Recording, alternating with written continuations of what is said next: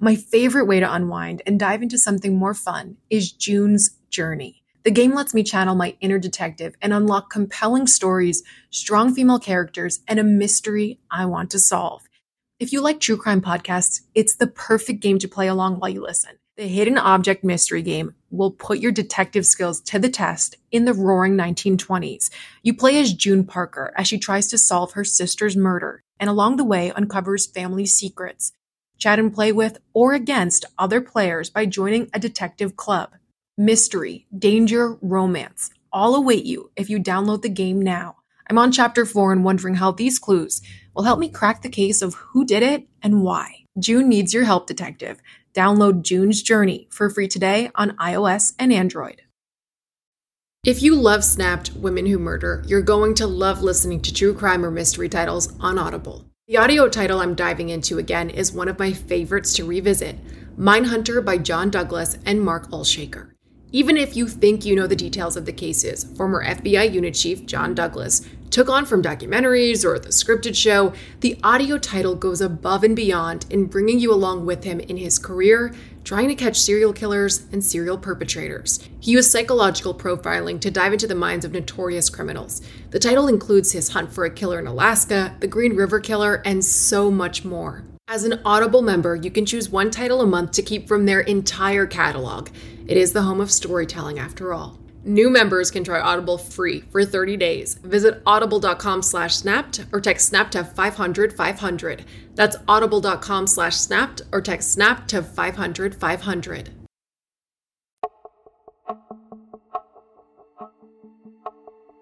Hey there, Snap listeners. To mark the thirtieth season of the iconic show you know and love, we spoke with Alyssa Maddox, co-executive producer and showrunner for Snapped.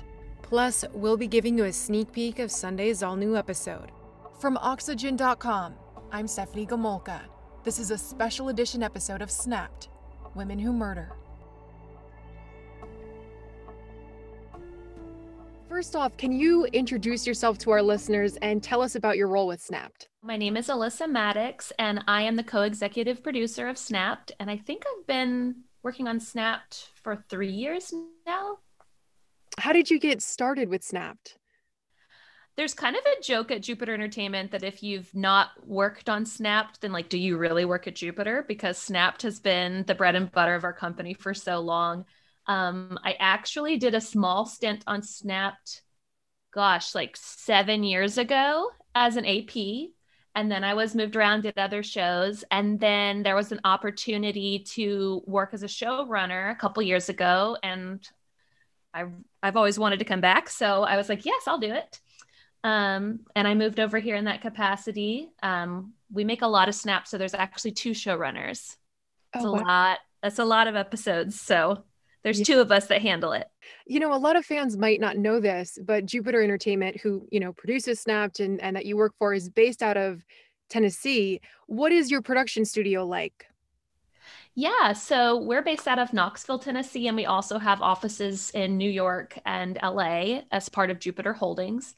Um, the Knoxville office, um, well, it's a little different with COVID. Now my office is my bedroom, like everybody else. The Knoxville office is actually really nice. Um, Knoxville's a really big production hub. People don't realize that. And um, our office is a, really a tight-knit community, I think.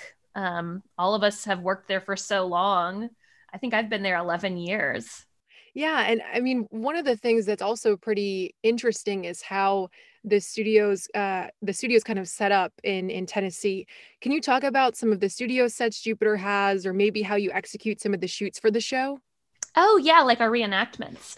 Um, so Jupiter has our main office where we all work, and that's got like some settings that we use sometimes for cool um, conference room vibes, you know, like with the glass that's got the etched glass that looks cool with the lights. So we'll sometimes film in our own office, but then we also have a whole studio set. Um, so we call it the warehouse. Um, and in there we have, uh, gosh, cool gritty detectives offices, like with the paneling that look old and vintage. Then we also have regular, more updated modern offices that we'll use to be detectives offices. Uh, we have a hospital set with a hospital bed and all of the stuff for that. We have a jail cell. Um, we also have interrogation rooms and the two-sided glass like you would find in interrogation rooms. I use that a lot in some of my scenes. Um, so, and then we also just have the city of Knoxville itself. Um, there's a lot of different things that we have to do. Like if I have a case that takes place at the beach, I have to go to a lake where they also have sand and try to make that look like a beach in California, which is always fun. Um, different kinds of landscapes that we have to make work. I've made Knoxville into New York, uh, Alaska. Um, I think we had something that happened in one of the Virgin Islands, you know, so we just sort of use it as our own backlot. Yeah. Yeah. I, I mean, I remember the first time I heard that. I'm curious what some of our listeners will think, being kind of shocked because everything looks so different and textured and layered. To know that a lot of those scenes kind of happen in the same place is kind of mind blowing.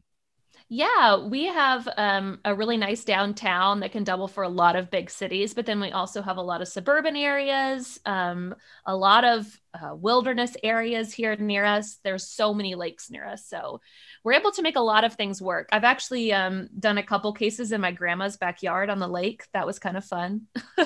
Kind of backing up too, for a story to make it on air on Oxygen for Snapped, or maybe to de- debut on the podcast, what does a typical kind of production of the show, maybe starting out with a pitch, look like in terms of timing, in terms of kind of resources you guys, uh, you know, dedicate to the show? We actually have a, a very robust pre-production team. So we have seven people whose jobs are just to find cases and get access to interviewees for the cases. Um, we have a giant database of different cases that we look into, and we have certain criteria. So for example, one of the cornerstones of Snapped is that this person doesn't have, you know, some prior conviction like this. So it has to be something where it was like a snapped moment, you know, there, it's not like them to do this. Um, so we come up with people that meet that criteria, and then we start just trying to see if we can get full access. That's one of the big things on Snapped, is we like to make sure that we talk to all sides, because ultimately there's two sides that are affected. Um, we, in our show, we always end up landing to, you know, how this played out in court, but that doesn't mean that other people feel exactly the same way about it. Um, some people agree, some people disagree with the outcomes of the case. So we try to make sure that we have balanced participation. Um, but at any given time, we are working, having our fingers on the pulse of, gosh, I can't even tell you how many cases, even things like, okay, we're waiting for this to be fully adjudicated. So we're already digging in on this case while we're waiting for the trial to actually wrap up and researching that. Um, so like I said, it's a, it's a full-time job for seven people just to see before a case even actually goes into production. And then, you know, marking this occasion of the thirtieth season, what can you tell us about the cases you've worked on? This is actually one of the more compelling seasons that I've had, and that's saying a lot. Um, but this season coming up, one thing that's the most intriguing to me is I actually have two episodes where the murders are caught on cell phone footage, which I have never personally experienced. And I've been doing true crime for eleven years.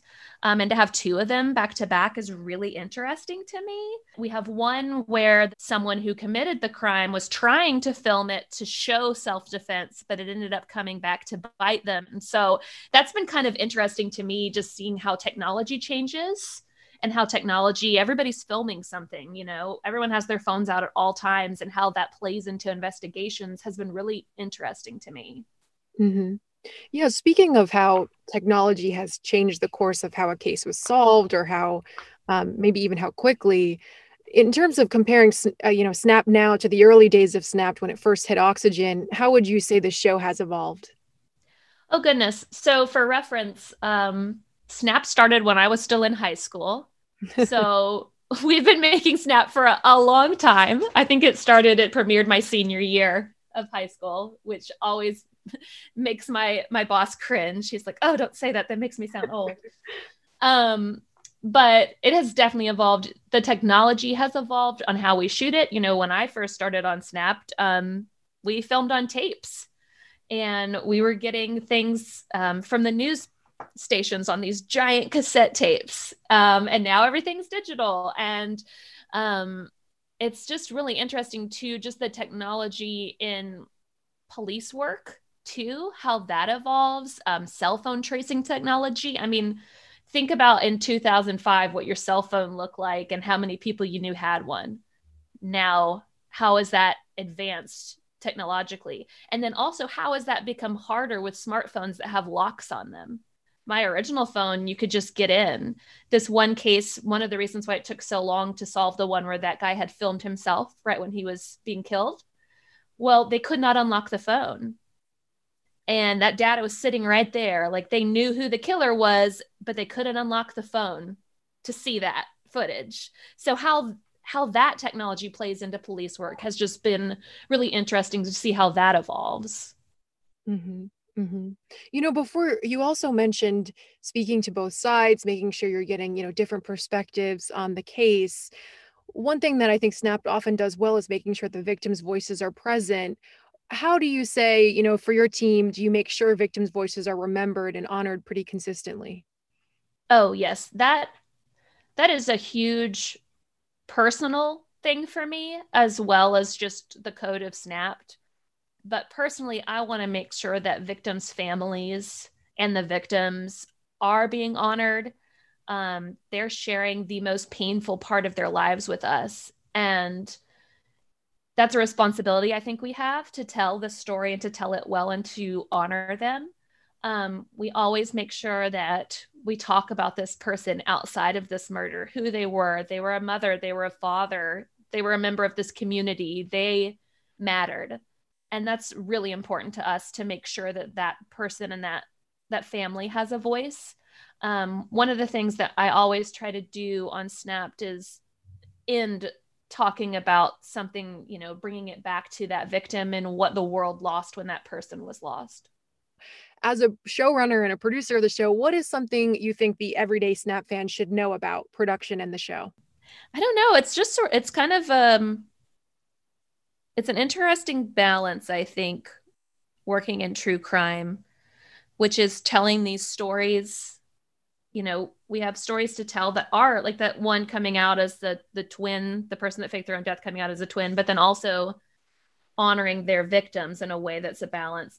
You just, you, you want to strike a balance in the storytelling of, you know, like of these very interesting, bizarre cases and the fact that these are real people that this happened to. Mm-hmm. And we always try to do that. Um, I will say, uh, back to that line too, we just really try to take care to tell the story well and to honor the victims. Yeah, I think that's an interesting point and an important point too, amid this kind of true crime boom where there is so much more exposure, and making sure you kind of keep your own standards for um, not only the show, but for these victims and the stories you're telling. Yeah, we definitely have high standards in that regard. We want to make sure that we are telling a compelling story, but an honest story about what really happened to these people. And um, I know we work in tandem with the network execs. There'll be some cases that, you know, might be intriguing, but involve children. And we're just like, no, we're going to draw the line. Like, we're not going to talk about that. As there is a lot of crime out there, crime shows, um, but we have these standards for telling a compelling story and getting a balanced perspective that is integral to Snapped. As a Snap listener, you know the world can be a dangerous and unpredictable place. With every case I learn about, I'm reminded how much I want to prioritize my vigilance and preparation. That's why I use and recommend SimpliSafe Home Security. My cameras have alerted me about trespassers and even given me a sense of security knowing my home is safe even when I'm not there. SimpliSafe offers protection for the whole house with advanced sensors that not only detect break-ins, but fires, floods, and other threats to your home, and getting you the help you need for each scenario. The indoor security cameras offer privacy shutters to ensure physical privacy when you want it. Plus, you can try SimpliSafe for sixty days risk-free. If you don't love it, return your system for a full refund. SimpliSafe has given me and many of my listeners real peace of mind. I want you to have it too. Get twenty percent off any new SimpliSafe system when you sign up for Fast Protect monitoring. Just visit simplisafe dot com slash snapped. That's simplisafe dot com slash snapped. There's no safe like SimpliSafe. It's three o'clock somewhere. Time for a My Mochi ice cream snack. My Mochi ice cream is cool, creamy scoops of premium ice cream wrapped in sweet, pillowy dough. And get this, all of My Mochi's fabulous flavors like strawberry, mango, double chocolate, and cookies and cream are only around eighty calories per piece. Talk about a guilt-free, indulgent experience. Each box of My Mochi ice cream has six perfectly portioned, gluten-free mochis that are great for grab-and-go. So feel good while curbing your afternoon cravings or the midnight munchies. Yeah, you know who you are with the joyfully chill sensation of My Mochi ice cream. Find My Mochi ice cream at Target or visit my mochi dot com to locate a grocery store near you. Can you talk about some of the cases that fans can expect in this upcoming season? Yeah, so um, we have this one episode that I'm really excited about, which centers around a up-and-coming actress who actually filmed the murder from her cell phone to try to use that as uh, claims for self-defense. And then while she's out on bail, actually acts in a movie where she's killing someone and thinks she's doing it in self-defense. It's one of those things where truth is stranger than fiction and it plays out in this really dramatic way. I'm pretty excited about that episode. Um, and then there's also a case where an aspiring rapper out of Atlanta, um, his he also his death was also filmed, which is just a really tragic angle, but a really compelling story to tell, um, and how they were able to solve that case using his own footage um, is really interesting. Actually, it, it did cross my mind when you were talking about, you know, case selection with some of the courts having so many delays, um, but also because you mentioned production. Yeah. What has the pandemic been like for your team? Yeah, it's really interesting. The pandemic made our team have to pivot in many ways. For example, we all went home and started working remotely. Um, and then we also had to change, you know, how we get our crews. We used to travel our own director of photography to every place. Well, now we have to expand and get someone local. Um, we can't have more than three people in the room. When we shoot reenactments, we can't have more than five talent. We can't have talent touch. Um, so that's been interesting, trying to come up with creative ways to still keep in production. And we haven't stopped down. We're one of the companies that's been able to weather the storm and keep making good content, but it has definitely challenged and made us be more creative in how we do that. Um, and you touched on it a little bit. The court systems, that all changed. Also, their priorities changed, you know, so they might have us on the back burner for getting back to us about an archive because it's got so many more other things they have to deal with with the pandemic. So it's been really interesting. Um, But I think the way we've had to overcome reenactments has probably been the biggest challenge. Okay, how can I film two people in a car without a mask on? You're not supposed to do that. So you have to film one person at a time and get creative angles to where it looks like two people are in a car.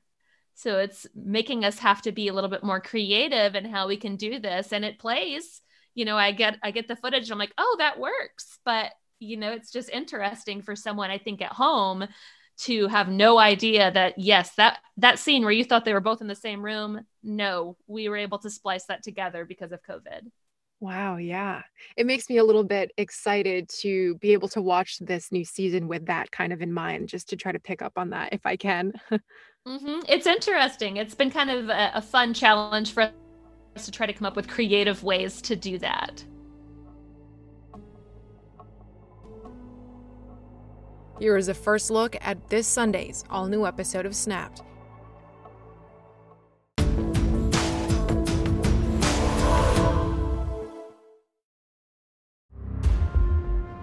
Life moves slowly in the small town of Pulaski, Tennessee. But on March twenty-ninth, nineteen ninety, deputies raced to the home of forty-three-year-old Marianne Hughes, who hasn't seen her husband Larry in over twenty-four hours. The morning of the twenty-eighth, nineteen ninety, Marianne and Larry got up as they usually did. They lived in the country. They had uh, a farm, but they also were partners uh, in a hardware store uh, here in town, and that's where they worked. He had took the day off. She says when she left about seven that morning, he was in the house, drinking a cup of coffee, and everything was fine. she rode to work with uh, one of the neighbors, Jeff Claude, who uh, worked at the hardware store. Marianne said she made an attempt to call Larry around twelve o'clock that day, and there was no answer. She returned back home that afternoon, sometime around five, five thirty p m Marianne tells investigators as Jeff dropped her back home, she immediately noticed something wasn't right. She goes in the house. He's not there. The car's there. It hadn't been moved. So she gets in her car and drives and starts to look for him. And she goes by her brother's house, Rex's house. And her and Rex go looking for Larry. So they went out there, didn't find him. So she went back to the house. With no word from Larry in over a day, Marianne says her worry intensified. So thirty-six hours after Larry's missing, she contacts the local sheriff's department and reports Larry missing. With time not on their side, investigators hit the ground running. You want to find out what kind of person they are, what their habits are, how they get along with their family. I mean, you're hoping tips come along that will help you find them.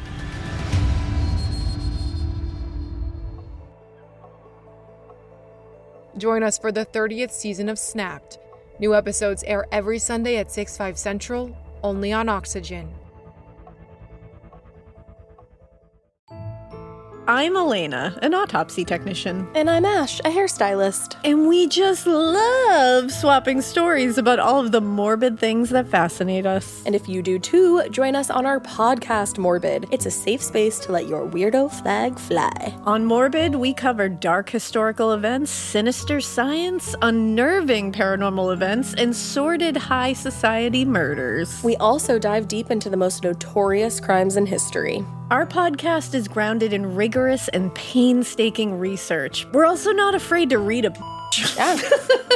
We keep it weird because a dash of snark is necessary to get through grotesque true tales of demented minds. So follow Morbid on the Wondery app or wherever you get your podcasts. You can listen to Morbid early and ad-free right now by joining Wondery Plus.